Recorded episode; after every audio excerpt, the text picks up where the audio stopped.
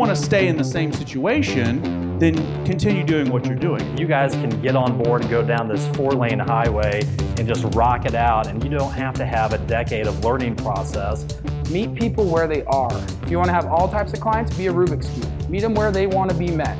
We have to know our numbers. We have to know how much we want, and then what, how many deals do I have to close to make that a reality? What I want to do over the next half hour or so is give you clarity on the items that really are going to generate money for you and allow you to do things you want to do. So if you're not currently being coached by the people in the industry that are doing it at the highest level, then you're working too hard to get there. This is the Next Level Loan Officers Podcast with Kenneth Travis and Sean Zalmanoff.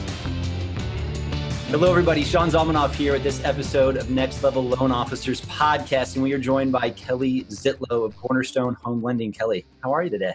Hey, I'm good. How are you? I'm fantastic, Kelly. So, uh, you are now a 23 year industry veteran, correct?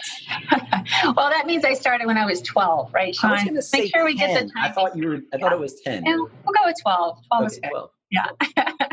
Uh, well, hey, welcome. I appreciate uh, you being here today. Uh, from what we've been talking before, there's a ton that you have to share with us, and uh, and looking forward to the value that you're going to bring to everybody listening and watching us today. So, 23 years in the industry, and uh, you live in Scottsdale, Arizona. I do. Wasn't affected by the forced uh, foreclosure crisis at all, right? yeah, we'll talk about been, that. It's been easy the whole time, right? No, it hasn't been. It's no. been tough. This business is not an easy business, you know, but so, it's rewarding and we stick with it and it's it's good stuff. So for everybody listening, so Kelly really focuses on education, and it's been a, a niche that she's carved out. Uh, she's certified to teach some CE, and we're going to talk about that shortly.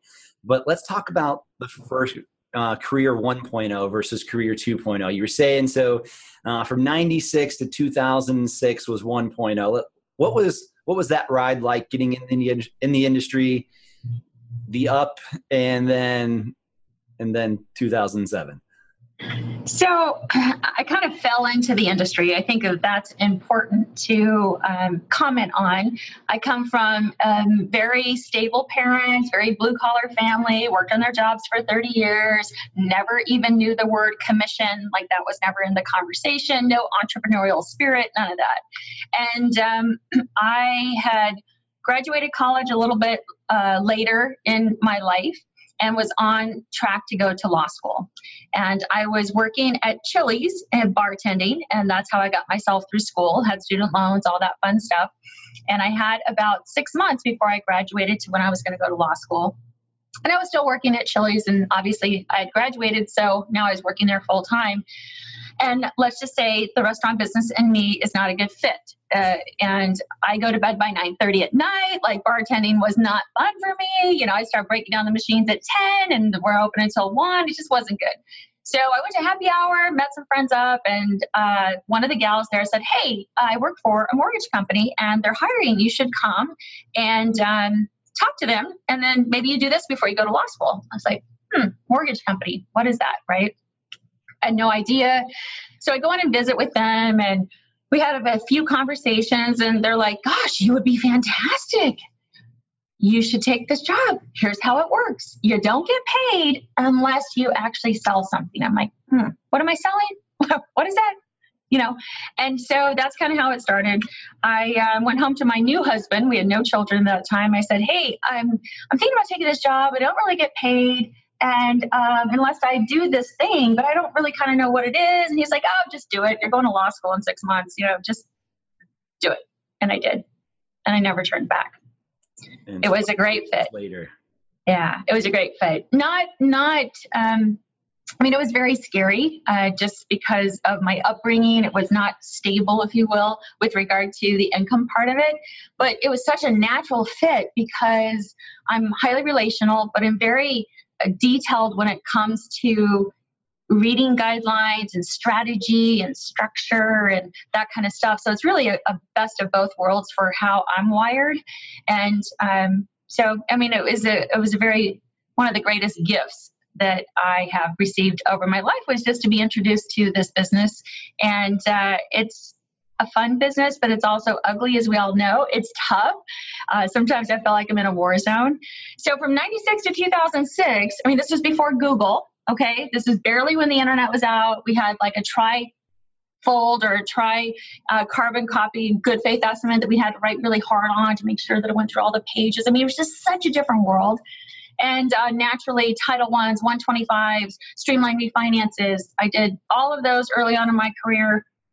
And like in 1998, I decided I wanted to be a loan officer that helped people buy homes.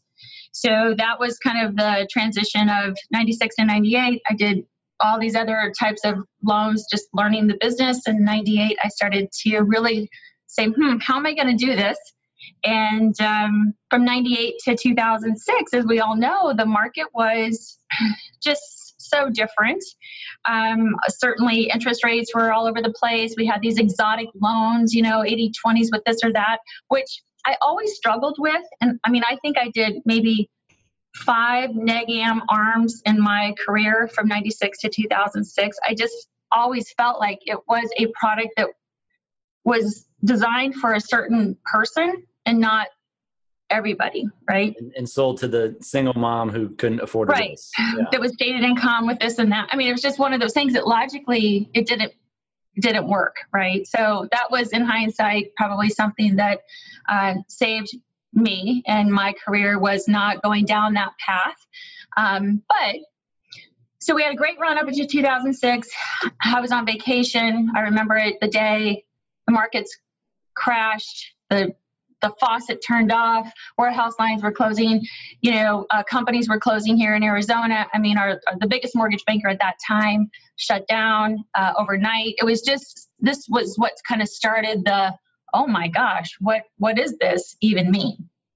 So um, I'm a fighter. I'm a bit feisty, and I had 10 years under my belt, and I really love what I do. So it wasn't like, oh, I'm going to go do something else. I'm just like, well, we got to get through it. We got to figure out how we can help our community. And it was really tough because I had a ton of business partners that were leaving the business. They were losing their homes, some of them. I had so many clients that had lost their jobs, that were losing their homes. Like, we shifted so fast into this short sale, REO, how to just walk people through the, the thought that they could have a home again, right? Because it was so painful. And psychologically, our country really, at least in my world, in my experience, had never been through something so devastating that the morale of our community was so down. So, um, oh yeah, I have a question for you first. So sure. it, it's interesting. My, my career started very similar to yours. I, I was I was never going to go. Well, law school was far away um, that I ever intended to be at.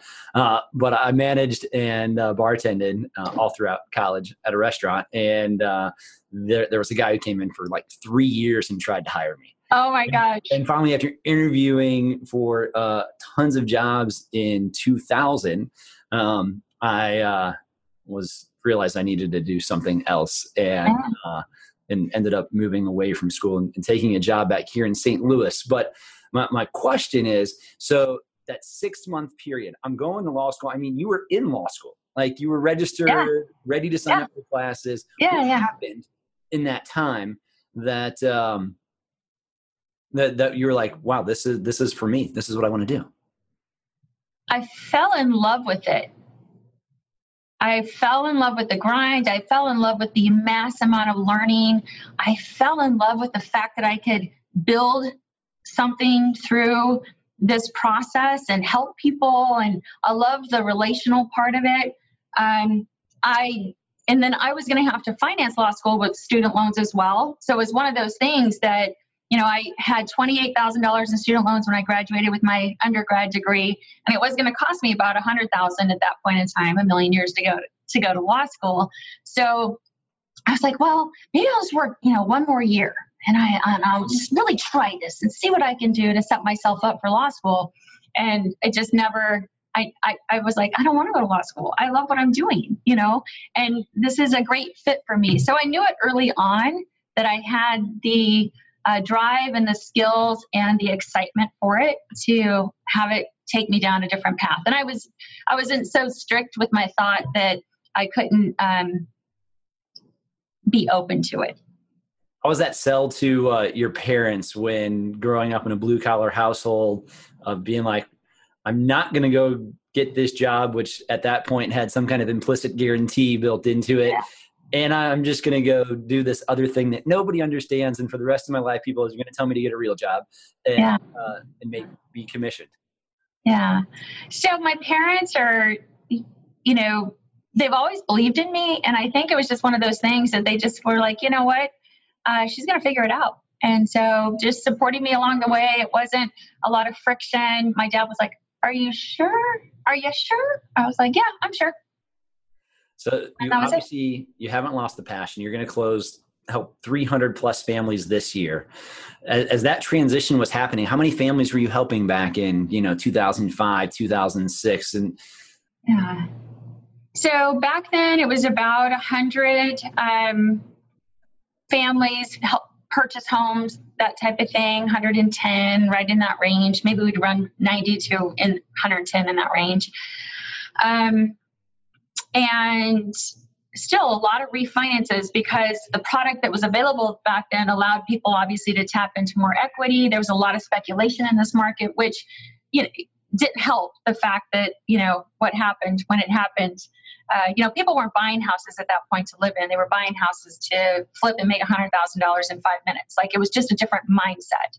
So, um, but yeah, we were still you know doing well and still loved it. And then, like I said, the faucet turned off, and um, everything. It, it, we went from really from excelling to surviving you know and then we got into that mindset or i got in the mindset of um, i'm just going to take care of people that's what i'm going to do. And i'm going to fight through this and it's going to be okay. And my industry needs me my community needs me. I felt like i'm not even a licensed therapist but part of me was just like giving hope. And and so i started to really dive into the guidelines and this is where my wiring really did help. I was started to read and better understand. I never knew that you could buy a house after foreclosure. I never knew what short sale guidelines were. I didn't know any of that. We had done very little fha or va financing in that 2000 to 2006 window. And then the world changed. And so i got really good and very educated on buying a home after short sale foreclosure, bankruptcy. And so that became my thing. I started to um, be invited to speak to groups of realtors just to bring hope and education to them that their clients that had gone through this, uh, they, there was an opportunity to buy again. So that became the backdrop of um, how I started to teach. Somebody saw me and said, Hey, have you ever thought about actually teaching CE? And I was like, No, what is that? Okay, sure, you know, and I went down that path and so I still teach uh, CE today for realtors, and um, it's obviously evolved the content.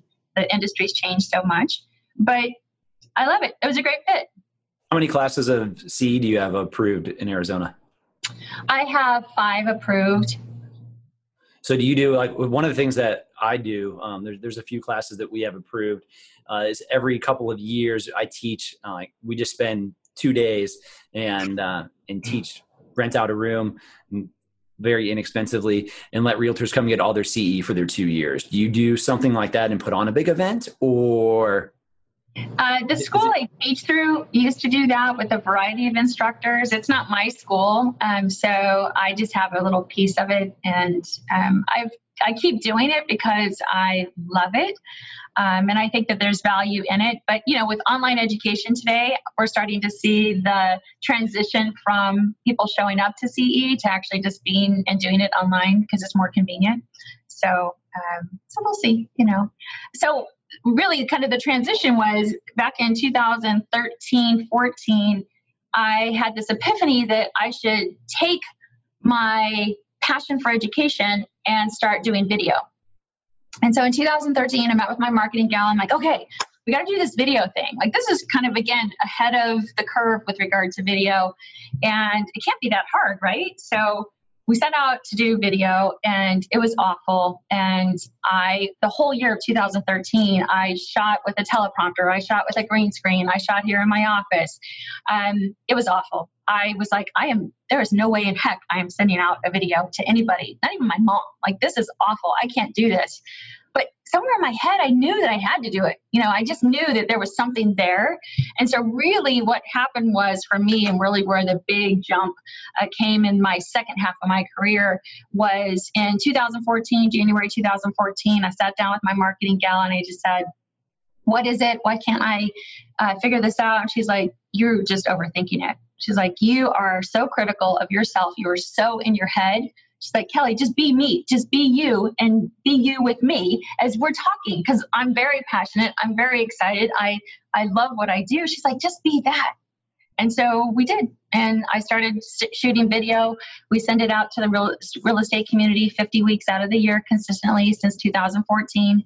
And when I incorporated video into my process, my brand, and the ability to give nuggets and education through those videos, that's what has brought us to date to where we are.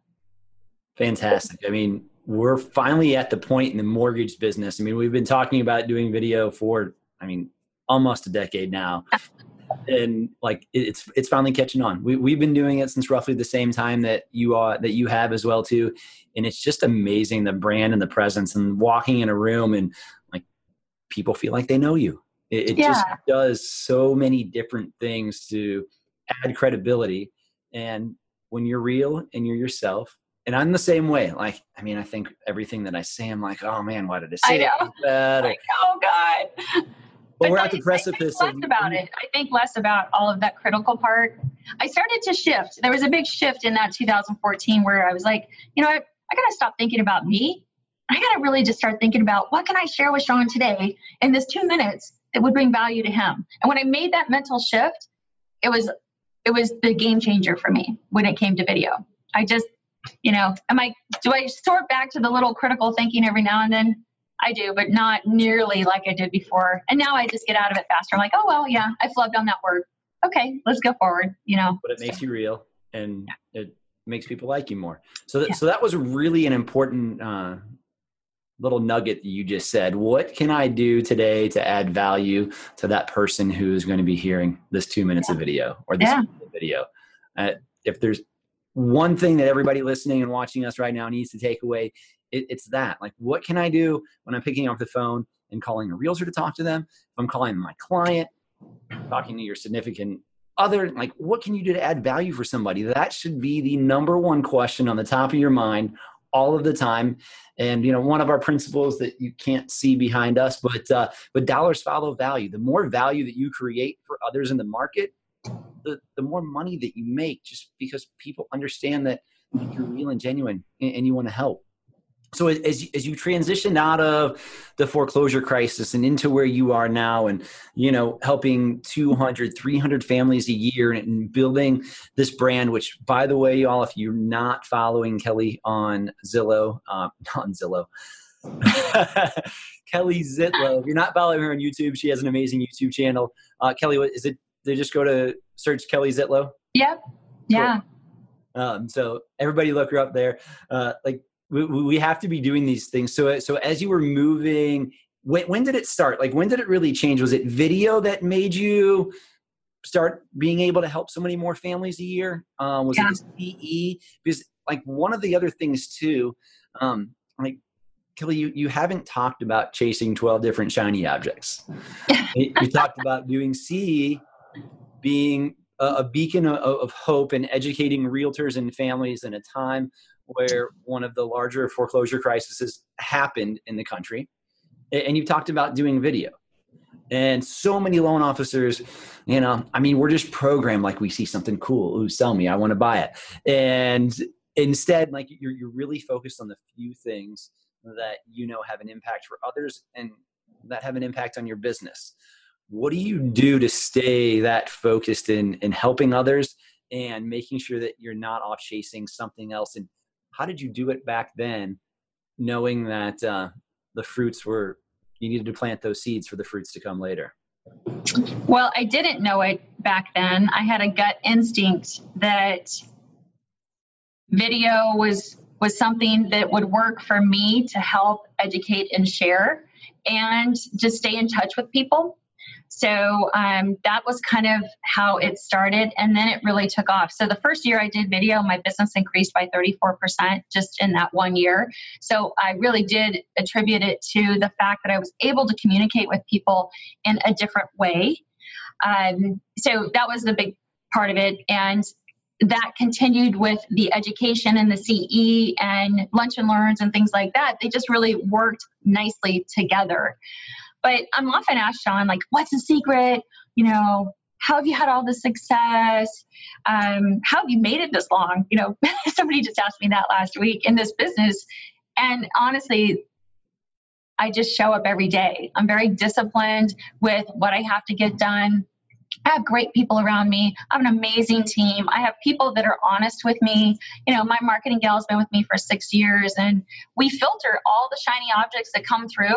You know, I'm no different than you or any other loan officer out there. Like, oh my gosh, that sounds great. We should consider that. And then it goes to her. She filters it through our brand, our capacity, the economics of it, and then she'll come back and we'll sit down and talk about it. So I use people around me to help pour into the process because I would be like, oh, yeah, let's go do that. No, no, we're not going to do that. I got to come back here, right? So I have more blinders on today with regard to the shiny stuff uh, and really am focused on just staying disciplined, uh, being in the relationship, taking care of people, doing what I love, and helping people buy, sell, and refinance, right? It's just amazing, like how many people want the they, they want the instant gratification like yeah. It's just it's just our world it's just our nature but you know i have been doing this since 2002 myself. And like the amount of hours the amount of weeks that i spent working 60 70 hours a week which i vow never to go back to uh, again it's just like i did the work. I worked harder than everyone else which wasn't always working smarter than everyone else but right. I, I knew that i wanted to help people. I knew that if i put in the work um, because I was just programmed to work harder. Again, I mean, my dad worked on heavy machinery uh, before he was finally able to retire his whole life. I mean, just very, very blue collar, that whole same idea, but that work ethic uh, from that my upbringing was instilled inside of me. And I think business coaching, you know, is another big thing that loan officers, um, they're more, it's more open and acceptable today. And a lot of loan officers kind of get their arms around being in some type of coaching program. But I'm a big advocate of coaching. I've been in coaching since 2010, and there is no question that it helps with the accountability, the discipline, and just really that forward thinking about what is taking place in the industry. Um, because let's face it, there's what, what it looks like today is not what it going to be what it looks like in two years, four years, six years from now. So being able to be in a coaching program that is really focused on this industry has been invaluable to me. So awesome.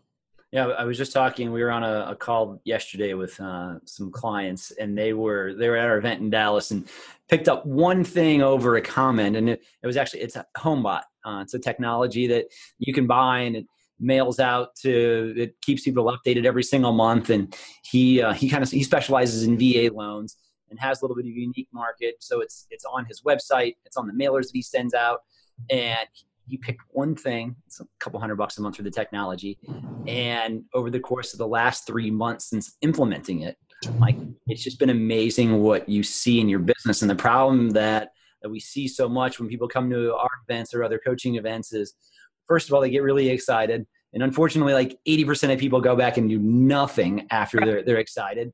But then half of the people who do do something, they try to do 10 things at once. Yep. You, you got to focus. You find that niche, carve out what you want, and and do it. And you know, it also helps to to have a nice face for video too. So you're a little bit more fortunate than uh, yeah. some of us as well. So that's that's great as well, Kelly. Um, what else? So so obviously you've been talking about no magic pill um, your YouTube channel if somebody wanted to follow you and see what was going on. Uh, anything else that you want to share with our listeners and, and watchers today?